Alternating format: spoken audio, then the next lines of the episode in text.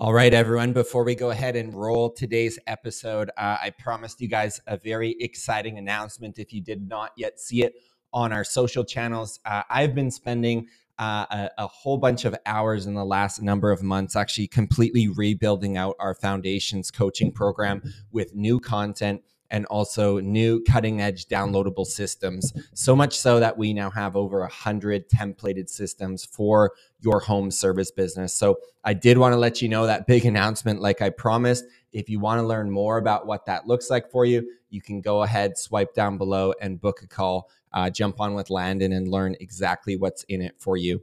But I'll go ahead and roll today's episode. We're talking about the different levels that a home service business owner will take his or her business to. And I think you're going to find a ton of learning in this one. Welcome to the Home Service Business Coach Podcast with your host, David Moerman.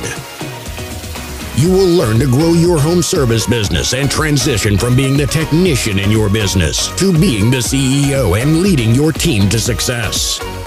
Get a front row seat where you will get practical advice from industry experts on how you can level up your home service business. Get ready to take some notes because we're going to jump right into it here. All right, everyone. So I think it's pretty important that we discuss uh, this diagram here. So this is uh, what I call the contractor leverage ladder. And so you're going to see six very distinct stops here um, on this pyramid ladder as we grow through our company. And so I wanted to walk you through it um, as sort of a frame just so that you have the proper mindset around what you're stepping into uh, with our program and how you're going to be able to move up this leverage ladder. And what you'll notice is that your pay will actually increase the more that you move up because after all um, we just get paid for the value that we provide to the world and so let's start down here at the bottom um, so step number one is going to be the lead technician role now these pay rates will vary um, a little bit based on your area, but this is pretty accurate to what they are uh, where my service business is. And so, lead technician, uh, you're in and around that $22 an hour mark. Yes, we add some bonuses for our technicians, but that's kind of like a base rate pay where we'll be. And so, the technician position is really um, in charge of fulfilling the services on the job site, right? So whether you're painting, cutting grass, washing windows, cleaning gutters, whatever the case may be, you're really in charge of going out, meeting clients, uh, and and doing the actual services um, that you offer. And so you may be stuck in this position in your business right now that you're the primary technician, and that's why you're in our program for us to help get you off the truck, change your mindset, and move you off level one uh, and into higher levels uh, of value provision in your company. Um, level two is your office manager. Okay, so this is like very similar pay rate to your technicians. Uh, our lead techs make very similar to what our office manager does. And so you want to be really sorted when it comes to the back end of your business. Okay. So this is like the busy administrative work. So this is going to be, you know, taking inbound phone calls, uh, calling out to your clients. It's going to be scheduling, which is huge. Uh, it's going to be doing, uh, you know, general office activities um, in your company um, by way of getting back to the clients. I call my office manager uh, our client happiness manager because really she oversees the thousands of clients that we have and make sure that she's kind of the first line of defense in talking to them uh, and representing our company very well. So in that way it saves me you know 40 hours a week that i don't need to talk directly to our clients unless there's like a big problem that i need to take care of. But generally uh, our office team is going to be able to handle that. Third up is our production manager. And so once you get your third crew on the road um, you're going to definitely have enough stuff coming up in operations that uh, you're going to need to have somebody that your technicians can reach out to for questions for leadership. And so the production manager is in charge of managing the technicians for profitability efficiency and running a high quality uh, or producing high quality work on the job sites as well as running like a safe job site is very important. And so i would suggest as you grow through your company you can look at um, you've, you've probably heard me talk about our hybrid role right? And so once you get truck one, truck two on the road, you've got four technicians. I would start looking for which one of those four has the highest ceiling for leadership that you can then take and move into this production manager role. And it doesn't need to go full time right away. Like I'd start experimenting when you have two crews. start looking at that individual you've identified and you may have right now one crew and you have like one rock star you're like man this guy could lead production or this girl could lead production steal a friday from them. Maybe it's two fridays a month that you're like you're going to come with me and we're going to do a bunch of production stuff because i see leadership potential.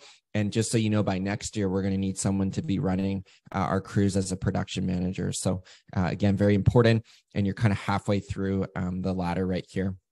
You're going to see the pay jump like pretty significantly for these last three because they are really the skills that um, drive the revenue for the business okay? Uh, office manager can still definitely drive revenue by doing doing quotes and booking jobs for sure. Production managers will talk to you know neighbors walking up and drive leads um, but generally these are for like fulfillment um, but these are the ones that can really um, you know add some dollars to your schedule or at least be more of their primary role especially when it comes to the sales consultant role. Uh, and so this is going to be somebody who's going to have the people skills and it's probably you right now in your company. Um, like generally what we do is we coach that the owner like the last hat you take off is generally in the sales department and that's definitely how it was for me um, and so, you know, even keeping right now one to two days a week where you can go and quote in person is going to be very valuable to your company if you're, you know, sub a million dollars in revenue.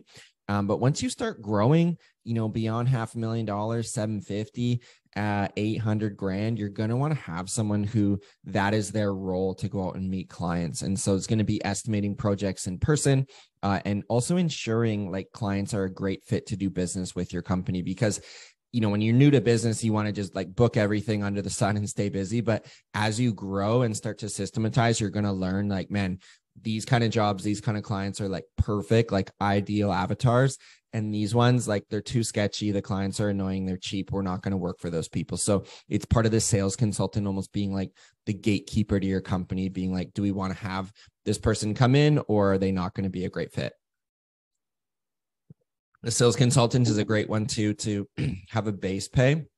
You know, it could be $20 an hour, $24 an hour, and then giving them a percentage of all the work that they book. So that could be two, three, four, five percent, depending. All have to have it like with a sliding base. So this is like a sweet position for you know standard base they can pay rent get groceries but you know we want them booking 50 70 100 grand a month that they could get you know two three four grand bump um, in pay per month if they're going out and booking all that work so um, just be you know kind of watch the numbers with that one but it's kind of a fun one to play around when it comes to uh, the pay rate and then you got the general manager. Okay. So this is someone's going to make, you know, a six figure salary to run your company. Um, this is when all these other positions are in place. And so they're really going to be managing um, the operation, managing your company, ensuring the sales, operations, and the office are all working uh, harmoniously and achieving the targeted profit margin. So, what I like to see for a company running independent of me is about a 20%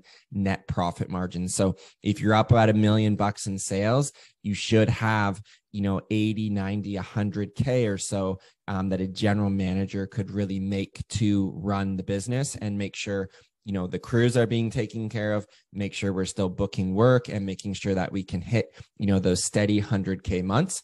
Uh, and for the owner you should have roughly a $20000 um, cash flow kicked off to you you know 15 it could be 15 could be 25 even all depends on kind of how much you're growing. Um, what I've typically found in my journey is I tend to probably overpay a little bit to keep people in my company so that I don't have to be pulled in to do a lot of the decision making. So rather than working, you know, 15 hours a week in my company as an owner, I'd rather work like four uh, and pay people higher to be able to handle a lot of problems. That's what I've traditionally found in uh, in hiring employees is you get rock stars, you got to pay them really well, but in return, you keep your cash flow and you get back um, a good chunk of your time. And so that level six is the owner level. Um, you should literally be making $100 an hour plus here because if you're working full time on another business or investments or whatever, um, you should be able to quite handily be making 200 grand a year um, from this service business at 20%, as well as, like I said, uh, if you've got other entrepreneurial pursuits. Um, I think there's very few people that I work with that scale their company up to this level and then choose to just like go in coast mode and do nothing. Like usually they're like did it with a washing business uh, so they want to do it with a painting business or a junk removal business or you know they want to start uh, an online business or they want to get into like real estate investing uh, or they want to you know do whatever really um, but yeah generally if you have that entrepreneurial mindset, like you've done it once with the business, maybe it took you like five or six or seven years, you can probably do it in half the time with like another opportunity. So, what I've traditionally found is you wire up your brain in a way to think like an entrepreneur that you cannot help but live your life now and see like opportunities all around you. So, that's all for another day.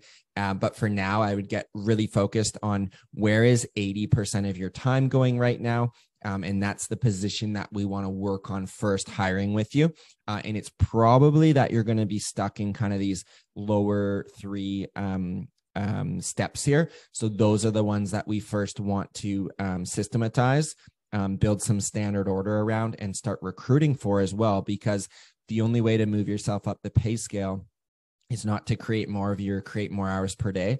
We need to start making what I call like the best trade is literally dishing off all these $25 an hour tasks um, and getting somebody to perform those. And in return, we're going to be being able to make that $40 of 50, the $100 an hour. Um, that's really what growing a service business is all about is being able to actually leverage your time and move yourself to provide higher value. And this is only possible if we have our price book set up properly. And that's why we really teach whatever you're paying your technicians, including burdens, let's say $30 an hour, you need to build them out around a 4x wage multiple. So minimum three, but ideally four. I like four. And so if I'm paying uh, my technicians all in for $30 an hour, I need to now build them out at $120 an hour. Um, there's just no other way around that if you want to stay profitable. Otherwise, if you're paying technicians $30 an hour, all included with burdens, you're charging them out at $60 an hour maybe fun for a couple weeks you bought your time back but it's not going to scale. There's not going to be enough margin to be able to pay these people in your company. So very important that our numbers stay in check as we go um, along this ladder. But so long as your pricing is proper and you hire the right people and you follow our proven system we're going to be able to move you um, up this pyramid. It gets like pretty exciting as you see each year being yourself in a different role because growing a service business is all about identifying the roadmap and then firing yourself at each step of the organization. So if you looked at this very conservatively with a 6 year time frame, you should be able to do one position per year and quite honestly, um, I've had a year where I was literally moving from like office team all the way up, uh, like skipping the per, the or hiring for the office, hiring for the production, and hiring for the sales, um, all in in like a year ish time frame. So it doesn't need to take six years, but everyone grows at different levels and it's not a rush to grow your business but i find as soon as you see the roadmap for yourself in your head you're like cool i know exactly what i got to do and i'm in the right community to do it. So i hope there's some value on here for um, for you in this training uh, and definitely let us know if you got any questions but i think this is a nice way to kind of see it out in your head what each position is and what um, the corresponding uh, wage um, wage level is for that. So yeah we'll chat to you guys soon and hopefully you enjoyed this one Thank you for listening to the episode today. If you want to get even more value from David, then book your free coaching call at homeservicebusinesscoach.com.